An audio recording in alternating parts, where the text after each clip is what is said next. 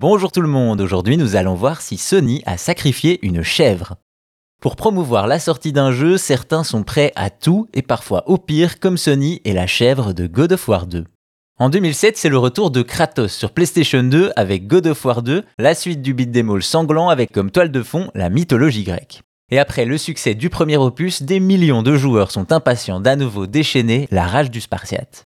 Sony le sait bien et compte en profiter. Ils invitent alors des journalistes à Athènes pour une journée presse autour de God of War. Cependant, le jeu est connu pour son univers plein de vices. Violence, sexe, vengeance, pas facile de mettre en scène un événement dans ces thèmes et l'équipe en charge de la promotion va alors faire des choix très étonnants. Ainsi, environ un mois après cette journée presse, le tabloïd à scandale Daily Mail publie un article sur la teneur de l'événement. Et ils y annoncent les pires choses.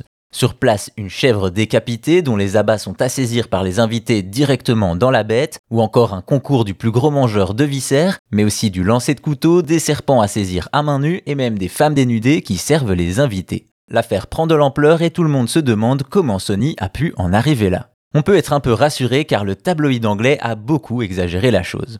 L'auteur n'était pas présent à l'événement et s'est basé sur un article qui allait paraître dans la version anglaise du PlayStation Magazine qui présentait, il faut le dire, des photos peu reluisantes.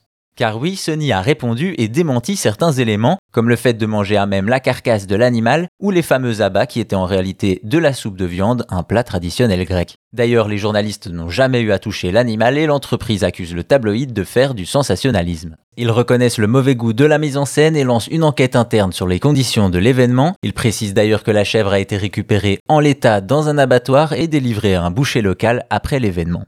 Difficile donc de voir clair dans cette histoire, tant il y a d'aspects de cette promotion douteuse qui restent flous. Après cela, Sony a rappelé plus de quatre-vingt mille exemplaires du PlayStation Magazine pour retirer l'article et faire oublier cette sombre histoire. Quoi qu'il en soit, Sony n'a heureusement pas sacrifié ni décapité une chèvre, mais sans doute un peu de leur crédibilité sur l'autel de la promotion ratée.